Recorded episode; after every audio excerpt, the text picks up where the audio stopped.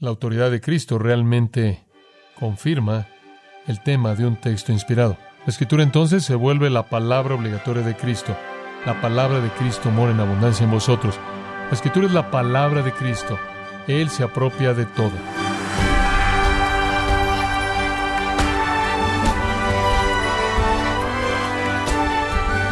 Queremos darle las gracias por acompañarnos en este su programa, Gracias a Vosotros, con el pastor John MacArthur. Dios le ha dado a nuestro planeta una increíble variedad de fuentes de energía, como el viento, el carbón, el petróleo, el átomo de uranio y otros más. Pero ¿sabía usted que la fuente de energía más poderosa es la que usted lleva a la iglesia todos los domingos? Hoy John MacArthur nos muestra la fuente de poder detrás del milagro de la conversión, conforme continúa con la serie Presentando una defensa para la Biblia, aquí en Gracia a Vosotros. Llegamos ahora a una oportunidad maravillosa de considerar la gran doctrina de la inspiración de la Escritura. Vamos a ver la categoría de la teología que es llamada bibliología, el estudio de la palabra de Dios. Fue hace unos años atrás cuando leí una entrevista interesante. Un escritor de canciones cristiano muy popular, muchas de sus canciones todos las cantamos y disfrutamos, se le pidió que explicara cómo podía escribir cierta canción y esta fue la respuesta. Acerca de esa canción, vino rápidamente. Y no nos importa discutir la teología de la canción. De hecho, pensamos que diseccionar la canción sería estar alterando la inspiración del Espíritu Santo, quien inspiró la canción. Fin de la cita. Bueno, creo que entiendo lo que los escritores de esa canción quisieron decir, pero esa realmente es una afirmación sorprendente. Decir que no quieren discutir la teología de la canción ni diseccionar las palabras de la canción, porque eso sería alterar al Espíritu Santo, quien inspiró la canción, podría indicar que ellos no entienden lo que significa cuando algo es inspirado. En defensa de ellos usamos esa palabra mucho, especialmente lo usamos con respecto a la música. Una cosa es decir, me vi inspirado por la música o fui inspirado por la música. Otra cosa es decir, esa fue una presentación o una interpretación inspiradora de la música. Queremos referirnos a que fuimos levantados y animados y nuestras emociones fueron elevadas en la experiencia de cantar esa canción o de oír esa canción. Un escritor inclusive podría decir, fue una experiencia inspiradora para mí escribir esa canción. Pero decir que una canción es la inspiración del Espíritu Santo y por lo tanto no debería ser diseccionada o alterada, es hacer que la canción sea igual a la Escritura. Debemos decir entonces que el escritor de una canción, que escribe una canción, es inspirado de la misma manera en la que Lucas fue inspirado cuando él escribió el Evangelio de Lucas, o igual que Pablo cuando fue inspirado al escribir el libro de Romanos, o igual que Isaías cuando fue inspirado para escribir la profecía que es llamada Isaías. ¿Qué queremos decir cuando decimos que la Biblia es inspirada? Queremos decir que es un libro inspirador porque inspira en nosotros fe y sentimiento religioso y entendimiento. Y la gente en la actualidad todavía es inspirada cuando escriben canciones de la misma manera en la que los escritores de la Biblia fueron inspirados. Hay libros que en la actualidad son inspirados. ¿Qué hay acerca de los sermones? ¿Son inspirados? El término inspirado viene del latín tomar aire. Y es, de hecho, un poco engañoso el término. En 2 Timoteo 3:16 dice, toda la Escritura es inspirada por Dios. Realmente creo que hemos creado un problema aquí por esa palabra inspirar. El término griego en sí es respirado por Dios, theonustos, de la cual obtenemos neumático, neumonía, ese tipo de cosas relacionadas a respirar. Pero la palabra en sí traducida inspirada, en 2 Timoteo 3:16, toda la Escritura es inspirada por Dios, dada por inspiración de Dios, toda la Escritura es respirada por Dios. No somos nosotros inhalando, es Dios exhalando. Es Dios exhalando sus palabras, no exhalando en nosotros de alguna manera que nos inspira. Creemos que la Biblia salió de la boca de Dios, Dios la exhaló, la dio, Él la dijo. ¿Es correcto afirmar lo mismo para una canción? ¿Es correcto afirmar lo mismo para un libro, para un sermón, para una idea, para un pensamiento, para un plan de ministerio? ¿Realmente estamos experimentando revelación directa de la boca de Dios? Bueno, sabemos que no es así, ¿verdad?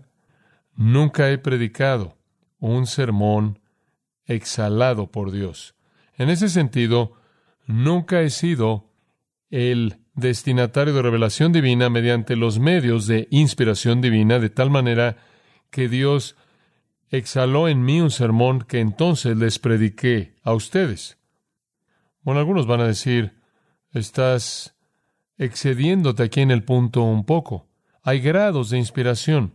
Ciertos predicadores pueden ser inspirados y ciertos escritores de canciones pueden ser inspirados y ciertas personas que reciben revelaciones y palabras de sabiduría y conocimiento de Dios son inspirados. Y he tenido esta discusión con muchas personas a lo largo de los años. Son inspirados, pero no están tan inspirados como los escritores de la Biblia. Es inspiración a un grado menor. Algunas cosas son inspiradas al grado máximo y esas serían los libros de la Biblia, y otros son inspiradas a un grado menor. Pero inspirado significa respirado por Dios. No hay grados en lo que Dios dijo, o lo dijo o no lo dijo. O Dios lo exhaló o no lo exhaló. O son las palabras de Dios o no son las palabras de Dios. No pueden ser más o menos de Dios. Y entonces decir que uno es inspirado en un sentido bíblico realmente es una afirmación seria. Ni un solo sermón mío jamás ha sido inspirado por Dios. Yo tomo la palabra, la cual es inspirada por Dios, fue inspirada y me fue dada en esta forma completa. Y yo me esfuerzo por hacer de ese mensaje inspirado claro para ustedes, pero mi esfuerzo es mi esfuerzo. Yo espero que sea ayudado por la obra del Espíritu Santo en mi mente, pero las palabras que yo le doy son mis palabras conforme me esfuerzo por explicarle a usted el significado de esa revelación de Dios. Me acuerdo de una mujer predicadora a quien entrevistaron en una ocasión en la radio y la pregunta, no creo que el que hizo la pregunta sabía la dirección a la que iría la respuesta, pero él dijo, ¿cómo es que usted consigue sus sermones? ¿Cómo consigue sus sermones? Y ella dijo de una manera más bien sofisticada, no los consigo, los recibo de arriba. Y él preguntó a qué se refirió ella, y ella procedió a explicar que descendían del cielo. Hombre, me gustaría que eso fuera verdad, eso simplificaría su vida mucho. Las canciones que usted escribe simplemente son reflexiones de lo que Dios ha revelado en su palabra. Los sermones que usted predica simplemente son esfuerzos por hacer que la palabra de Dios ya inspirada y revelada sea clara para el oyente. Los libros que usted escribe siguen el mismo camino. Y yo sería un necio si dijera que Dios inspiró mis sermones o que Dios inspiró un libro que yo pudiera escribir una canción. Todos mis sermones necesitan edición. Dios no necesita edición alguna. Son débiles en su mejor esfuerzo por tomar la palabra de Dios y llevarla a la gente mediante un vehículo humano. Y entonces debemos ser cuidadosos en proteger la inspiración de la Escritura. Ahora, con ese tipo de introducción, hablemos de una definición de inspiración. Voy a hacer un poco en esta noche como un profesor de seminario, pero vamos a mantenerlo al nivel, espero yo, en el que pueda entenderlo. ¿Qué es la doctrina de la inspiración? Permítame tan solo darle algunas categorías en qué pensar. Muy bien. Revelación. La revelación es el contenido. La revelación es el contenido. Es el descubrimiento de Dios de su verdad. La inspiración es el vehículo. La revelación es el contenido, la inspiración es cómo lo hizo. Cuando hablamos de la revelación divina, estamos hablando del contenido, el mensaje, la verdad que Dios reveló o descubrió. Cuando hablamos de la inspiración, estamos hablando del método que Dios usó. ¿Cómo es que Él exhaló? En la revelación, Dios se da a conocer a sí mismo. En la inspiración, el Espíritu de Dios toma la revelación y la coloca a través de la mente de los escritores humanos en el Antiguo y Nuevo Testamento, quienes la escribieron conforme fluye de Dios el Espíritu Santo mediante sus mentes. Lo que escriben son las palabras exactas y auténticas que constituyen el mensaje que Dios quiere que sea escrito. La revelación, entonces, es el mensaje en sí mismo, y la inspiración es el medio mediante el cual es dado, y en últimas, registrado en las páginas de la Escritura. Ahora, permítame hablar con un poco más de claridad de este asunto al viajar un poco y sugerir algunas cosas que no son la inspiración. La inspiración bíblica no es un nivel elevado de mérito humano, no es un nivel elevado de logro humano. A lo largo de los años han habido críticos en la doctrina de la inspiración, que Dios exhaló toda palabra en la mente de los escritores que la escribieron, de tal manera que toda palabra, de hecho, viene de la mente de Dios. Hay algunos que han dicho que eso no es verdad. La Biblia simplemente es un nivel elevado de mérito humano. Y usted tendría que decir eso si quisiera negar la autoridad divina, porque usted se queda con este libro asombroso, con esta cantidad enorme de sabiduría. Y entonces usted tendría que decir que esta es una recolección de cosas que han sido escritas por personas que están a un nivel elevado de inteligencia religiosa. Son como cualquier otro genio. Es como la Odisea de Homero, o como la Divina Comedia de Dante, o las tragedias de Shakespeare.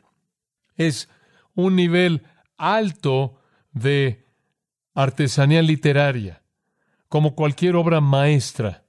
La Biblia es una obra maestra de genio humano, pero muy humana y muy falible.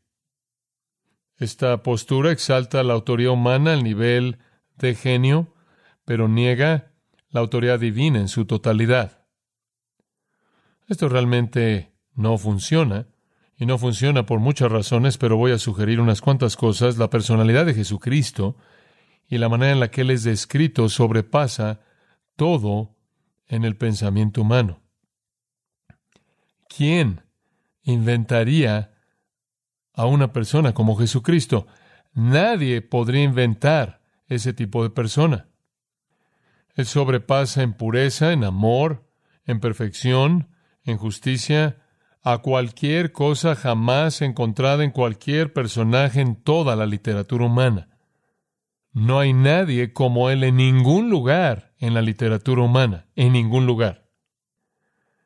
Él está más allá de la capacidad de cualquier persona que lo pudiera inventar. Y después, cuando usted se da cuenta de que Él es el tema de la Biblia entera, y usted tiene un periodo de por lo menos 1500 años y un poco más de 40 escritores escribiendo por todo ese espacio de tiempo, 1500 años, y todo lo que dijeron dirigido acerca de Él es coherente y trascendente. Es inexplicable que un grupo de genios humanos no relacionados entre sí, todos terminaran con la misma persona, quien es sorprendente más allá de cualquier nivel de imaginación humana. Además, ¿quién habría escrito un libro que condena a la raza humana entera? ¿Quién escribiría un libro? ¿Qué grupo de genios humanos escribiría un libro que dice que no hay esperanza fuera de esta persona, Jesucristo? Los demás libros religiosos, escritos por los demás genios religiosos, ayudados por genios sobrenaturales que identificaremos como demonios, contienen salvación por obras. Se postran ante la soberbia humana. No hay otra persona como Jesucristo en ninguna otra religión en el mundo, y siempre el genio se exalta a sí mismo. Y si los autores de la Biblia fueran genios humanos religiosos que simplemente hubieran alcanzado un nivel alto de genio, ¿por qué los escritores de la Biblia no produjeron otros escritos iguales a los que están en la Biblia? La realidad es que, dejados a sí mismos, podrían producir algunas cosas buenas, pero no la escritura inspirada. Pablo escribió muchas cartas, y él escribió 3 en el Nuevo Testamento. Pero él escribió muchas más que no están en el Nuevo Testamento. Simplemente fueron Pablo, a su mejor nivel, pero solo Pablo. De hecho, él escribió un par de cartas a los Corintios, además de las 2 que están en la Biblia, pero no fueron inspiradas por Dios. Él también fue un pastor como cualquier otro pastor, un evangelista como cualquier otro evangelista, quien estaba diciendo cosas que eran verdad, pero no fueron las palabras directamente inspiradas de la boca de Dios.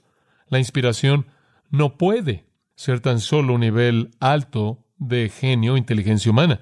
Usted no puede inventar a Cristo y usted no va a condenar a la raza humana entera y no les va a dejar esperanza más que este Cristo perfecto. Alguien más sugiere que la inspiración se extiende solo a los pensamientos de los escritores, que Dios simplemente les dio ideas nobles en su mente, plantó pensamientos. El primer tipo de inspiración es llamada inspiración natural, simplemente inteligencia humana. El segundo tipo es llamado inspiración de pensamientos. Esta postura sugirió que Dios vino en algún punto y le dio a estos escritores una idea religiosa, una idea espiritual, y ellos se quedaron con la libertad de expresarse a sí mismos como quisieron. Y esta es una negación de la inspiración verbal. Si esto es verdad, realmente estamos desperdiciando nuestro tiempo realizando una exégesis del texto, porque las palabras no son lo que importa. Como el caballero que me dijo en el programa de Larry King la otra noche, estás tan enfrascado en las palabras que estás perdiendo el mensaje de la Biblia. Esa es una postura cómoda. La idea de que hay alguna idea, concepto, noción religiosa ahí que podría o no estar conectada a las palabras. Pero la Biblia afirma ser las palabras mismas de Dios. 1 Corintios 2:13, no hablamos en palabras que la sabiduría humana enseña, sino la que el Espíritu Santo enseña. Pablo dice, cuando doy la revelación de Dios, cuando escribo aquello que Dios inspira en mí, no son palabras que vienen de la sabiduría del hombre, sino aquello que el Espíritu enseña. En Juan 17:8, Jesús dijo, les he dado las palabras que tú me diste y las han recibido. El mensaje estaba en las palabras. No hay mensaje fuera de las palabras. No hay inspiración fuera de las palabras. Más de 3,800 veces en el Antiguo Testamento tenemos expresiones como así dice Jehová, vino la palabra de Jehová, Dios dijo, es acerca de las palabras. No existen cosas tales como conceptos sin palabras. Cuando Moisés quiso justificarse de servir al Señor, él dijo, necesito hacer algo más porque no soy elocuente. Dios no dijo, te voy a dar muchas buenas ideas, vas a tener que pensar en cómo comunicarlas. Dios no dijo, estaré con tu mente. Dios le dijo esto, estaré con tu boca y te enseñaré lo que debes decir. Y eso explica por qué 40 años después, de acuerdo con Deuteronomio 4:2, Moisés le dijo a Israel, no añadiréis a la palabra que os mando, ni le quitaréis para que guardéis los mandamientos de Jehová vuestro Dios que yo os mando. No toquen nada que les mando porque esto es de Dios. De hecho, lo opuesto es verdad. Los escritores de la Biblia escribieron palabras que no entendieron. En 1 Pedro, capítulo 1, se nos dice ahí que los profetas escribieron las palabras y no entendieron lo que significaban. Los profetas, versículo 10 de 1 Pedro 1, que profetizaron de la gracia destinada a vosotros, inquirieron y diligentemente indagaron para saber qué persona o tiempo el Espíritu de Cristo dentro de ellos estaba indicando conforme predijo los sufrimientos de Cristo y las glorias que vendrían tras ellos. Aquí están escribiendo acerca de los sufrimientos del Mesías venidero, escribiendo de la gloria que seguiría al sufrimiento del Mesías, y después están escudriñando lo que escribieron. Están inquiriendo en las palabras mismas que fueron inspirados a escribir para entender qué persona y qué tiempo se tenía en mente. Ni siquiera podían interpretar de manera plena el significado de las palabras que de hecho estaban escribiendo. Dios no les dio ideas sin palabras, pero en algunos casos, Él dio palabras sin ideas completas. En Mateo 24:35, la Escritura es muy clara. El cielo y la tierra pasarán, pero mis palabras no pasarán. Cuando Dios habla, Él habla con palabras. Y la Biblia es la representación por escrito de las palabras que vinieron de Dios, las palabras que Dios habló. Los pensamientos están casados con las palabras, como un alma está conectada a un cuerpo. Un escritor dice, en cuanto a pensamientos siendo inspirados de manera independiente de las palabras que les dan expresión, usted Bien podría hablar de un tono sin notas o de una suma sin números. No podemos tener geología sin rocas o antropología sin nombres. No podemos tener una melodía sin música, ni tampoco podemos tener un registro divino de Dios hablando sin palabras. Los pensamientos son expresados por palabras, y los pensamientos de Dios fueron expresados, comunicados por las palabras de Dios y transmitidas a nosotros mediante el medio de Dios, respirando esas palabras en las mentes de los escritores para escribir exactamente lo que Él quería que escribieran y recolectándolas todas en la Biblia. Otros tienen otras posturas interesantes de la doctrina de la inspiración, y algunos dicen que la inspiración solo es en referencia a la enseñanza moral y espiritual. Esto es llamado inspiración parcial, esto es que parte de la Biblia es inspirada, la parte espiritual, la parte moral, esa es inspirada. La parte histórica, usted no tiene que preocuparse por eso. La parte geográfica, usted no tiene que preocuparse por eso. La parte científica, usted no tiene que preocuparse por eso. La Biblia no tiene que ser exacta en todas las categorías. Únicamente tiene que ser exacta cuando habla de cosas espirituales y morales. Y esto explica los errores en la Biblia, y las leyendas en la Biblia, y todas las nociones en la Biblia que simplemente son falsas. Toda inspiración, estas personas sugieren, garantiza lo sagrado, no garantiza lo secular. Bueno, ese es un problema, porque o Dios lo escribió o no. Y si Dios no puede ser confiado por la historia, y Él no puede ser confiado por la geografía, y Él no puede ser confiado por la ciencia, entonces, ¿por qué confiamos en Él para lo espiritual? Si no podemos confiar en Dios para que nos diga la verdad acerca de la historia y la verdad acerca del mundo material en el que vivimos, entonces, ¿por qué queremos encomendar nuestras almas eternas a Él? ¿Y en base a qué podemos estar seguros de que Él puede ser digno de confianza? ¿Por qué debemos creer lo espiritual, que no puede ser verificado, si no podemos verificar lo histórico, lo físico, lo material, que puede ser verificado? Es crítico. Tan pronto como usted permite que la Biblia no sea digna de confianza, usted va a progresar hasta llegar a un rechazo total de la Biblia. ¿Y por qué es que usted va a confiar en Dios por lo que usted no puede ver y no puede probar? Si Él miente acerca de lo que usted puede ver y usted puede probar. Esa es una postura innecesaria que adoptar, porque cuando la Biblia habla históricamente, es verdad, ha sido verificado. Nunca nada históricamente en la Biblia se ha mostrado como equivocado, científico o geográfico. Ahora hay otra postura de la inspiración. Esta es la postura de que la inspiración es un acto de Dios en el lector. Esto básicamente es un libro humano escrito por algunos genios religiosos. Algunas ideas pudieron haber descendido flotando de Dios. Usted, en cierta manera, puede amontonar todas esas anteriores en una postura, pero lo que Dios hace es que Él, de manera existencial, se mueve en el lector.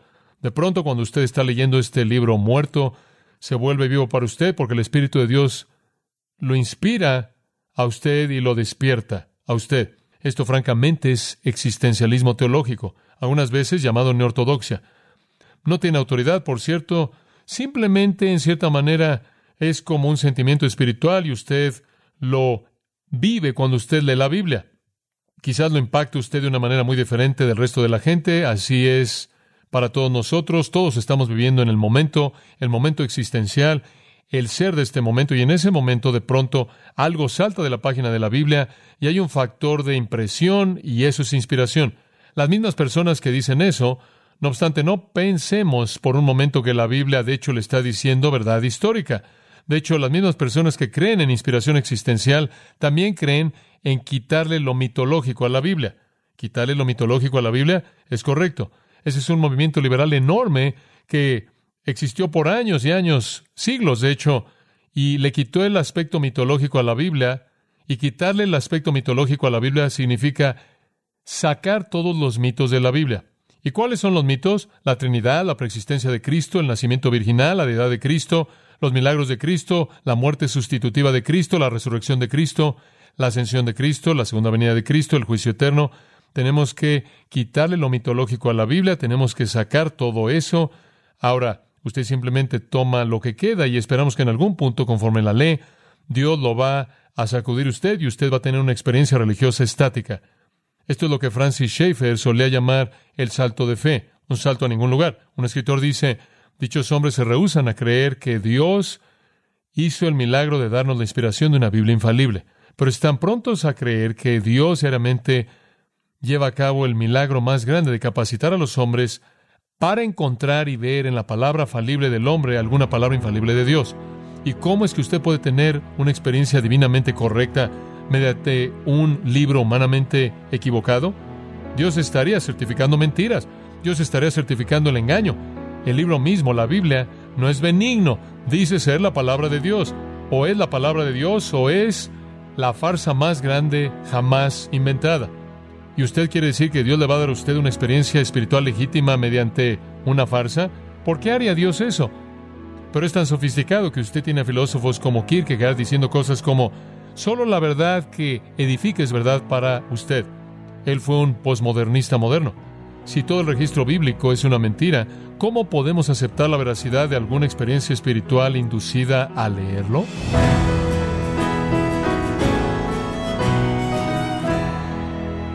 Ha sido John MacArthur explicando la doctrina de la inspiración bíblica y su poder regenerador en la vida de los pecadores en la serie Presentando una defensa para la Biblia, aquí en Gracia a Vosotros.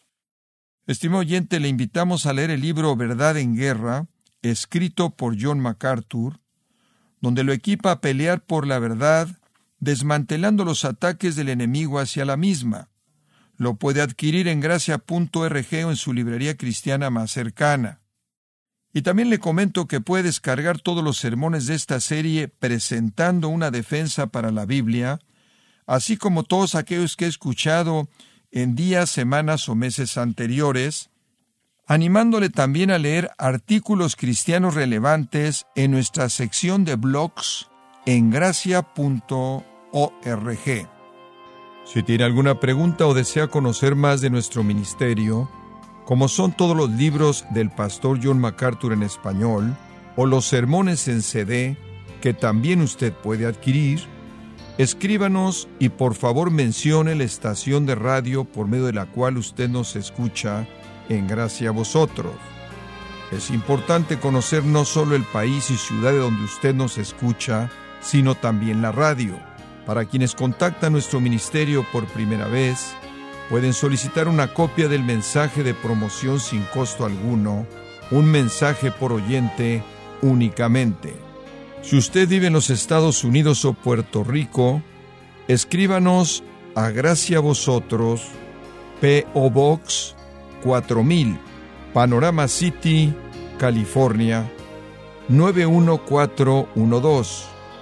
O puede escribirnos a través del siguiente correo electrónico: radio@gracia.org. Bueno, en nombre del pastor John MacArthur y nuestro editor Alan Quiñones y del personal de este organismo, le damos las gracias por su tiempo y sintonía, invitándole a que nos acompañe en la próxima edición y juntos continuar desatando la verdad de Dios un versículo a la vez, aquí en Gracia a Vosotros.